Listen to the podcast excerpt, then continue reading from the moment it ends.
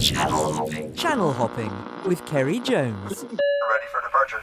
Welcome to our very occasional series of reports from interesting radio stations around the world. Today, the station that meets some of its running costs by selling sausage sarnies. You're with radio station 5 KIX FM. Young girl. I'm on beautiful Kangaroo Island. This remote, fairly upmarket and outdoorsy South Australia tourism destination lies 70 miles or a 20 minute flight from Adelaide. The island is large, 93 miles long and 35 wide. Much of the landmass is a national park consisting of bush, beaches, and cliffs. The wilderness is home to rare sea lions, wallabies, kangaroos, and koalas. Since 1975, 5 KIXFM has served Kangaroo Island using 3 kilowatts of power. This community station airs live programming for between 3 and 10 hours each day. A shuffled playlist is loaded onto the virtual DJ software to fill unattended hours.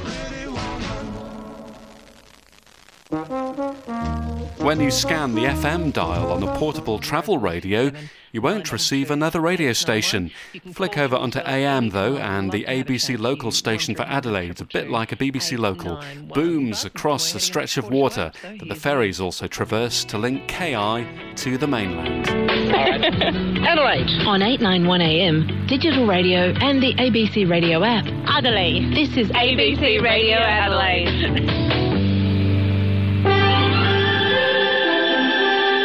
Our car radio picks up um, Adelaide stations, but um, but in in the home and as you say in portable uh, devices, it's not so easy to do.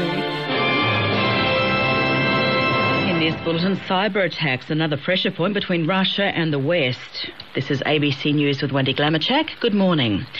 Hundreds of Australian businesses. Priscilla Thomas is a board member of this station, and each week she makes a two hour round trip from her isolated island farm to the small studio contained in the single story, cream and teal painted building in the centre of the island's main settlement, Kingscote. Really, the island can only manage one radio station. It's it's much too small to be able to sustain anything. In fact, other than a community radio station, can't you know couldn't um, sustain a commercial station here, and really just the one. Everything is kind of concentrated in Kingscote, really. It was radio station 5 KIX FM. And we are a have in the completely not for profit.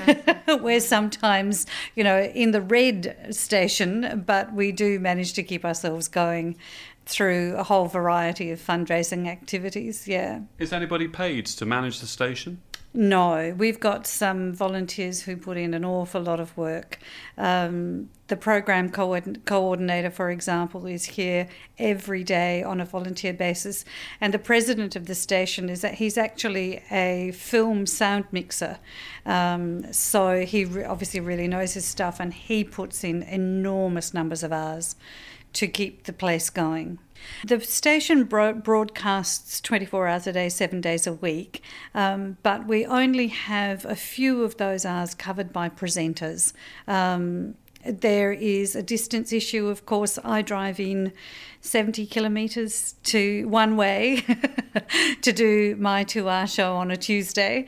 Um, and uh, so, for people to get in and be able to do shows, um, we cover probably only about 20% of our time with presenters.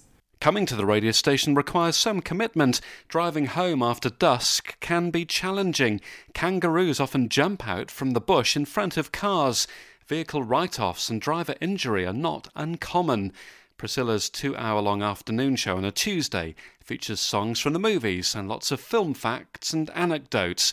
It's clearly well prepped. The scheduling reflects the interests of the presenters, and it's a community radio station, so we've got a number of people from all sorts of different backgrounds. So, yes, I do film.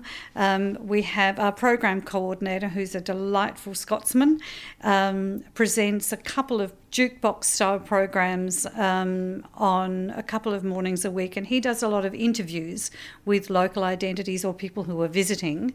And then we have a great group of young people who present a Friday evening rock mix show, which we call Friday Night Riff Raff, and and it's a great show. So it is a really diverse range of shows that people present, and the playlist itself reflects the fact that that our listenership is very broad as well. Well, I hope our listeners are not lonesome this morning. Uh, I'm joined this morning on Linda's show by Gwendon O'Sullivan, aka Gwenda Cahill. Good morning, Gwen. Uh, Gwen, Gwenda, can I call you Gwenda or Gwendon? Gwendon's fine. Gwendon. Good morning, Gwendon. Yes, uh, you've just written a book, I believe, uh, Gwendon. Tell us. Uh, let's go back to the beginning. Tell us about uh, your start in life. Uh, well, basically, we were a family of nine.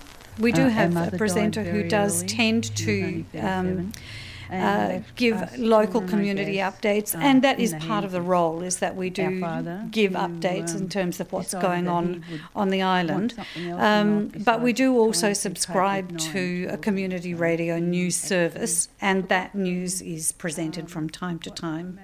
Oh, Uh, that appears automatically by satellite or something, does it? Um, yes, it is. It's downloaded, um, and and it's a feed that that comes through. This is News South Australia edition. I'm Arthur Stevens. A man's been arrested after allegedly threatening a customer at a Port Augusta supermarket last night. Senior Constable Rebecca Stokes has more. Fortunately, there were no injuries. Patrols arrived quickly. Outside the times when you've got somebody sitting in the studio presenting a live program, what goes on the radio? Um, a, a playlist of a really wide variety of music. So um, the playlist, part of the playlist is drawn from each of the presenters who present. So we get that mix of of music, um, and it's also drawn from a large bank of music. So that it so that it can it can reflect who the people are on the island. Really, we do try and promote ourselves on the island as um, as the other media organisation. There's a small newspaper which um, which reflects community uh, interests and tells community stories. But it, it really is the only other media organisation on the island. So so we're trying to position ourselves in a way that local businesses in particular see us as a way of getting their message across, but also community groups. And I think that's beginning to work a lot better now. So the, the newspaper, I, I assume it's a commercial entity, it's a for-profit organisation. Yes, it is. It's produced once a week. Um, it's probably the most expensive half a dozen pages you'll buy. How much does it cost then? I think it's uh, nearly two dollars, about a dollar seventy or something Right. like that, and yeah, not very many pages in it. Um, but you know, it's it's one of those things where you you have to put up with that sort of thing because otherwise it's not viable to be able to present that information in that way. So how are you funded? Um, we we do rely on some grants from various groups. There is a very strong community broadcasting association in Australia, with good strong branches in each of the states, and so um, a reasonable amount of our funding is through grants. But we also do a lot of uh, legwork in sponsorship. We can't have advertising; it's against the um, against the Broadcasting Act, Community Broadcasting Act, for us to be able to accept advertising, but we can have sponsors. And so we've undertaken a considerable drive, particularly in the last six months or so, and really made huge strides in that. Do you find it a challenge with the rules about sponsorship? Because I assume that you can say the business's name, but you can't use any pricing or any call to action words or phrases in the way you could in a newspaper advert. Um, yes, although it is some of that is is a bit grey. We certainly don't provide any pricing, um, and the announcements are much more general. Um, but we can give some specific information about what services or products the sponsor provides. Um, and as you say, it's not necessarily, we can't necessarily give a call to action, but it can be a bit grey as to what that actually means. to date, we've been fine. Perennially, the problem is money, cash flow. Um, we are addressing that, and certainly the sponsorship drive has made a big difference because that is a regular source of income. So, so sponsors pay a monthly fee. Um, uh, we we script and voice all of their sponsorship annou- announcements here. So we we um, charge for that initial service, and then there's an ongoing fee to have those announcements played. So that's giving us something of a more stable platform. We fundraise, you know, we get out a big barbecue a couple of times a week and sell sausages and bread and onions and tomato sauce. Really? we do. So is that all year round you do that, a, a couple of times a week? Um, pretty well. If the weather's terrible, we don't do it. Um, but otherwise, yep. There is um, a very significant tradition in Australian fundraising called the sausage sizzle. There's a very large hardware store which um, always provides a space for charities to be able to set up barbecues outside each one of its franchises.